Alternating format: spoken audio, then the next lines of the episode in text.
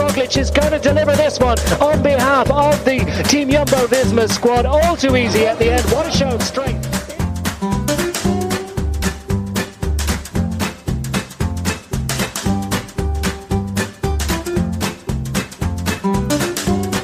Van Aert, the triple world champion, in his first appearance, has won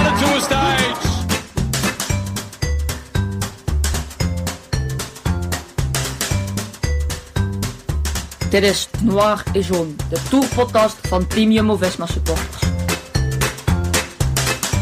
Ja, welkom bij deze twaalfde Noir et Jaune podcast, speciale Tour de France podcast van de Team Jumbo-Visma supporters. Met vandaag terugblik op etappe 12, overgangsetappe naar Saran, 218 kilometer, de ja, langste etappe van deze Tour. Eh, mannen, Michael en Raim, goedenavond. Eh, we hadden verwacht dat het een overgangsetappe zou worden met een grote kopgroep. Dat werd het in eerste instantie niet, maar uiteindelijk aan de uitslag te zien ook weer wel, toch? Ja, ik had eh, toen de ontsnapping van vier man wegreed eigenlijk zoiets van, nou dan kunnen we nu weer even drie uur de tv uitzetten.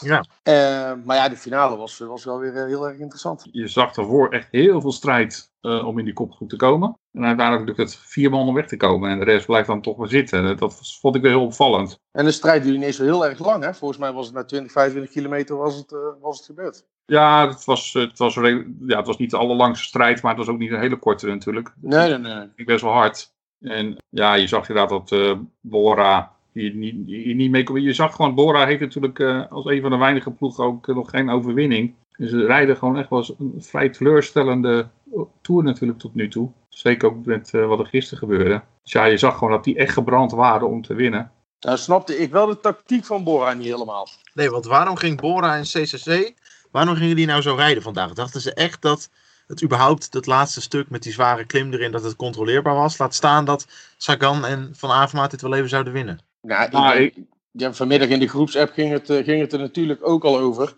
En eh, daar waren er inderdaad wel een aantal die ook dachten van, hè, als we gewoon, eh, als Bora gewoon tempo gaat rijden, dan gaat Sag- Sagan sprinten voor de, voor de overwinning. Maar ja, ik dacht ook dat wij gisteren al besproken hadden dat, die, eh, dat het college van tweede categorie wel echt te pittig zou gaan worden voor de types zoals Sagan, eh, Van Avermaat en Nazen bijvoorbeeld. Nou ja, ik had inderdaad wel het vermoeden dat ze misschien wouden proberen om inderdaad Schachman in een positie te brengen. Om dan nog, toch nog een aanval te doen in de finale. En dat- dat gebeurde uiteindelijk natuurlijk ook. Mhm.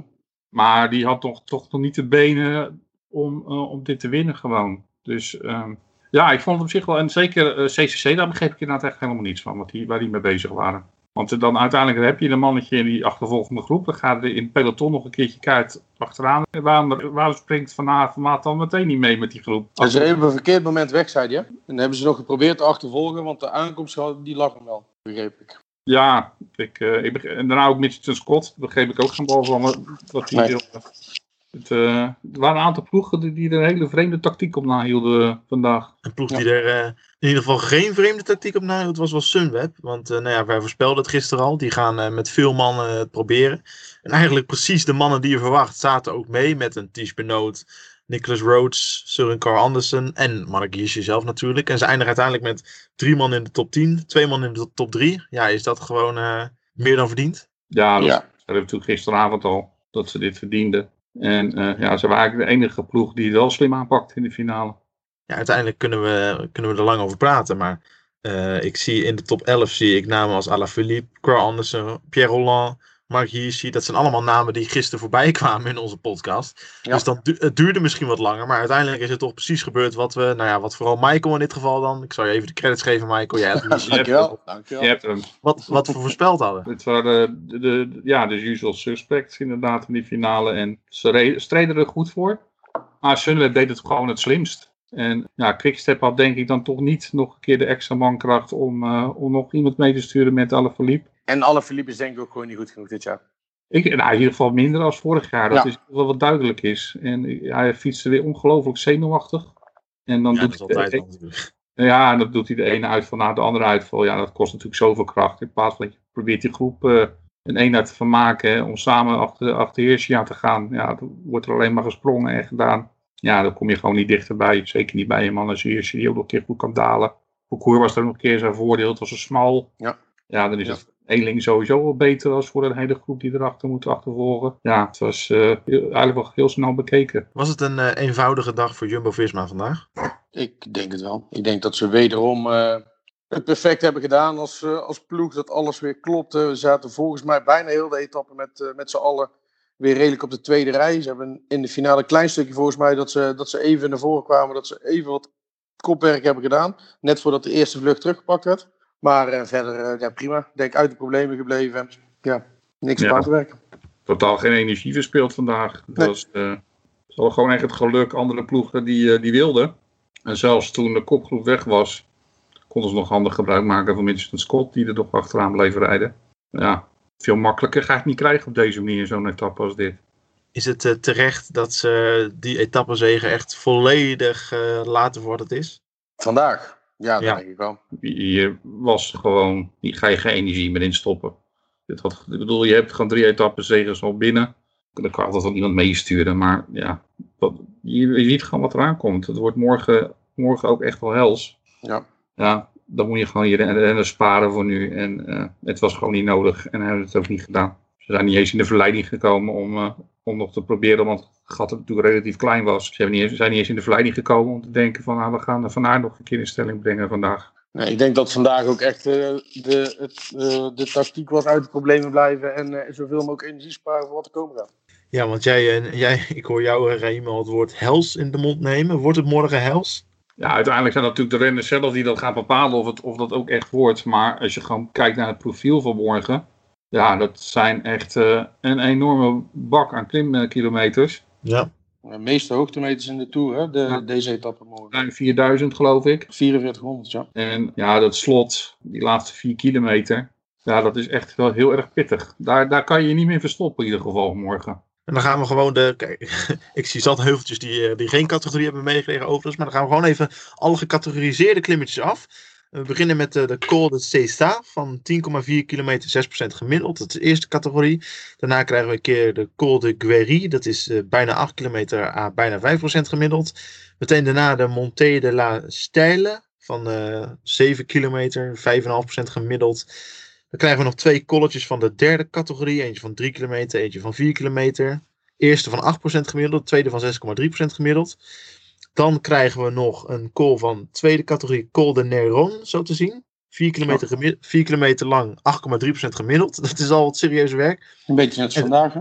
Ja, en daarna de slotklim naar eh Puy-Marie, of Pas de Perol. En eh 5,4 kilometer, 7 7,7% gemiddeld. Maar ja, als we, die laatste, als we die laatste stroken erbij pakken, dan eh, gaat, eh, gaat dik over de 10% heen. Ja. Eh, dus dit, is dit een gevalletje, je kan je no way verstoppen als klassementsrenner? Nee, nee, dat, is, Nee. dat lijkt me echt onmogelijk morgen. Die, eh, die, die, die, die aankomst, die doen we meteen denken aan de aankomst vorig jaar in de Vuelta. Dat was geloof ik etappe 7 die eh Valverde won. Oh, met, eh, toen ze met z'n vieren weg waren, Ja. Roglic, Valverde, Quintana en eh, Lopez. Ja, dat waren ook die vier, dat waren ook vier kilometer nog, eh, die, ja, ik denk zo'n beetje hetzelfde percentage zo'n beetje hadden. Nou, dan, als je die beelden waar je, terug, je terugdenkt, hoe ze daar omhoog klommen. Ja, als, je, als je morgen je benen niet goed zijn, nou, dan, dan, ben, dan ben je eraf. Dus eh, ik, ga er, ik zou morgen zelf misschien wel kunnen denken dat, dat ook kopmannen gaan voor de overwinning. Maar als dat zelfs niet gebeurt, dat er een kopgroep eh, ver weg rijdt ervoor. Ja, dan gaat dat gewoon de, de strijd in de, in, de, in de etappe worden nog. Het wordt echt een he- hele, hele interessante finale morgen. Ja, wat verwachten jullie van het koersverloop richting de slotklim? Krijgen we gewoon een Jumbo-Visma dat eh langzamerhand het hele peloton uitwringt? Of krijgen we een Jumbo-Visma dat een groep lekker laat rijden en daarachter rustig controleert? Ik denk eerder dat we een, eh, inderdaad een verdedigend Jumbo-Visma krijgen als dat ze echt het offensief gaan kiezen. Ik denk ook dat de eerste zeg maar 165 kilometer, dat heel veel renners dat nog aan gaan kunnen. In tegenstelling tot bijvoorbeeld echt een Alpen- of Pyrenee-etappe waar je drie eh Alpenreuzen voor je, voor je kiezen krijgt. Denk ik dat wel heel veel renners dit nog gaan, eh, nog gaan trekken, zeg maar. En dat alleen het einde echt heel zwaar is. Dus vandaar, ja, ik denk dat er, een, eh, dat er wel een groep gaat lopen eigenlijk. Maar ja, dat is weer niet op de, op de gokken natuurlijk. En dat we een, een koers in de koers krijgen. Ja, het kan, dat kan wel twee de kant op natuurlijk. Ehm, ja, het wordt denk ik ook op die eerste klim toch ook best wel. Het is al best wel meteen een hele lastige, die van eerste categorie. Het zou me niet verbazen als inderdaad al daar al een, eh, al een bus gevormd wordt en dat het echt nog maar met een relatief kleinere peloton uh, doorgaan. Het ligt ook echt gewoon aan het koersverloop. Maar ik hoop in ieder geval wel dat Jumbo-Visma um, deze keer wel wat wacht. Ik zou me ook gewoon voorstellen dat je pas echt zelf, als je zelf al wat zou, het initiatief zou willen nemen, dat je dat pas doet op de call naar, Don. Of misschien echt pas echt op die allerlaatste call. Is dat ook met de etappe van, uh, van zondag in het achterhoofd misschien? Ja, maar die is natuurlijk ook nog, uh, die, die mag er ook wezen. Dus ja, weet je, je wilt niet gewoon morgen al meteen al het energie verspillen.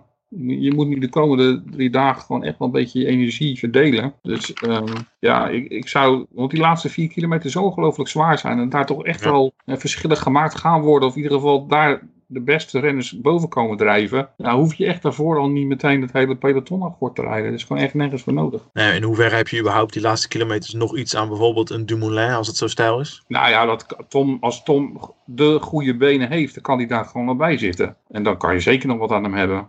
Dus ja, Tom moet je gewoon echt zo lang mogelijk sparen. Maar Tom lijkt me ook echt wel de enige die je daar eventueel nog bij kan hebben. Want de rest van de jongens zijn er dan echt wel vanaf. Nou, Sepp Koes misschien. Lichtgewicht, het echt stijl wordt. Maar dan moet Sepp wel iets, iets betere benen hebben als dat hij had uh, to, tot nu toe. Want dat was tot nu toe, vond ik toch minder als dat hij had in de Dauphiné. Maar uh, ja, wie weet heeft hij, uh, heeft hij goed kunnen herstellen de afgelopen dagen. Kijk, als je gewoon puur kijkt naar de klimmers van Ineos en Jumbo-Visma. Dan denk ik gewoon dat Jumbo-Visma net gewoon wat sterker is. dat denk ik ook, ja. Dat hebben we al een paar keer gezien natuurlijk. Het was uh, denk ik misschien wel een beetje twijfelachtig, omdat natuurlijk uh, Bennett gevallen was.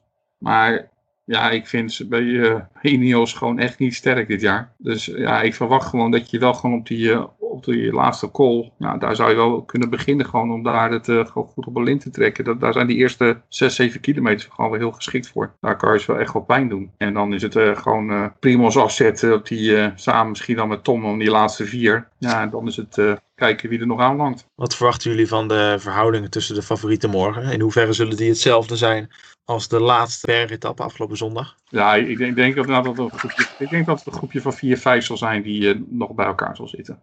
Maar worden dat dezelfde namen? Mm, ik denk uh, morgen op die laatste klim hè, dat we uh, Quintana in de gaten moeten houden. Ja, de, de, lichtere renners zullen wel morgen in het voordeel zijn. Maar ik denk gewoon dat het, uh, ja, Roglic met Kadjar en Bernal, die met z'n drieën. En daar zal dan, ja, ik denk Quintana.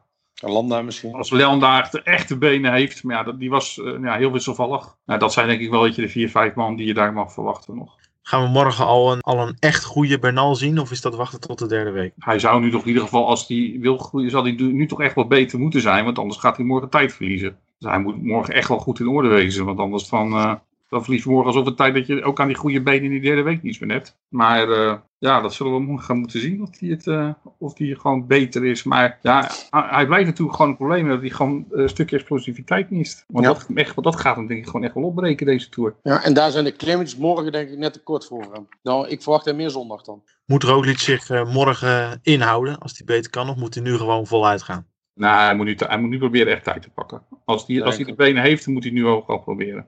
Want Jij knikt uh, instemmend, Michael? Ja, denk ik ook. Ja. Nou, kom maar op mannen. Winnaar. Wil jij eerst? Ik wil best eerst. Ik heb eigenlijk twee, ik heb eigenlijk twee, uh, twee namen. Oké, okay, nou ja, vooruit. Ik denk als het een uh, strijd wordt tussen de klassementsrenners voor de overwinning, dan gok ik op Quintana. Mocht er een ontsnapping gaan lopen, zegt Thomas de Gent. Hmm, Oké, okay. interessant. Oké, okay, ja, zal ik er dan ook maar twee doen dan? Ja, wat jij wil. Jullie ja, feest, jongens. Dan ook, ook, ook twee. Als het inderdaad een ontsnapping wordt, dan gok ik op, um, ik zeg Pierre Roland. En, nou, dag tweede natuurlijk. Ja, en de, uh, als het, uh, als het de, kla de klasse mensenrenners worden, dan uh, ja, ik zeg gewoon ook iets. Ik, nou, ik, ik ga gewoon één naam noemen, Pogacar. Die jongen ja, is zo ja. overtuigend sterk. Ik zou niet weten wie, ik denk dat mensenrenners het gewoon gaan bepalen. En dan zou ik niet weten wie hem van de overwinning af gaat houden. Wauw. Ja. Wat vertrouwen. Ja, nee, dat is gewoon een uh, mening gebaseerd op de feiten die ik op tv zie. Ja. Denk, denk, jij dat er ook iets gaat lossen? Of wat hij uh, dan net nee, is? nee, dat niet. Maar dat Sprintberg op. Pogacar het, sprint in, uh, het wint in de sprintberg op. En dat Roglic ook zoiets heeft van, nou is goed jongen. Ja, denk je? Ja. Als het om de overwinning gaat ook. Het is maar 44 seconden. Waar ja, zijn, maar, waar zijn trouwens die andere bonies op? Want er zijn geloof ik ook nog extra bonus op een andere De voorlaatste klim van de tweede categorie. Ja, ja. 8 seconden. Daar Acht. verwacht ik dat, dat er nog wat vluchters vooruit rijden, maar... Die gaan sneuvelen op de steile passages. Dat, dat zou er wel gewoon een reden kunnen zijn dat de klassementsrenners... Voor 8 seconden, ja? Ja, nou ja, het zijn toch 8 seconden. Ja. Bedoel, je wilt, als je tijd wil terugpakken, dan zou je het daar moeten doen. Ja, maar ja, dan moet je wel heel dat uh, Het stuk Dus daarna nog, eh, dus nog ook- 15 kilometer alleen. Nou ja, maar dat hoeft, je hoeft niet alleen te zijn. Je kan natuurlijk gewoon die sprint winnen. Ja, We gaan het zien eh, morgen, mannen, wie, eh, of het een, eh, een strijd tussen de klassementsrenners wordt voor de... Nou, de strijd wordt het sowieso, of de strijd Ja. wordt voor de, voor de etappe, of dat dat eh, tussen vluchters eh, zal gaan. U bedankt voor het luisteren in ieder geval. Morgen zijn we er eh, uiteraard weer om hopelijk terug te blikken op een hele interessante strijd tussen de klassementsrenners. Ik zeg alvast tot morgen. Adem.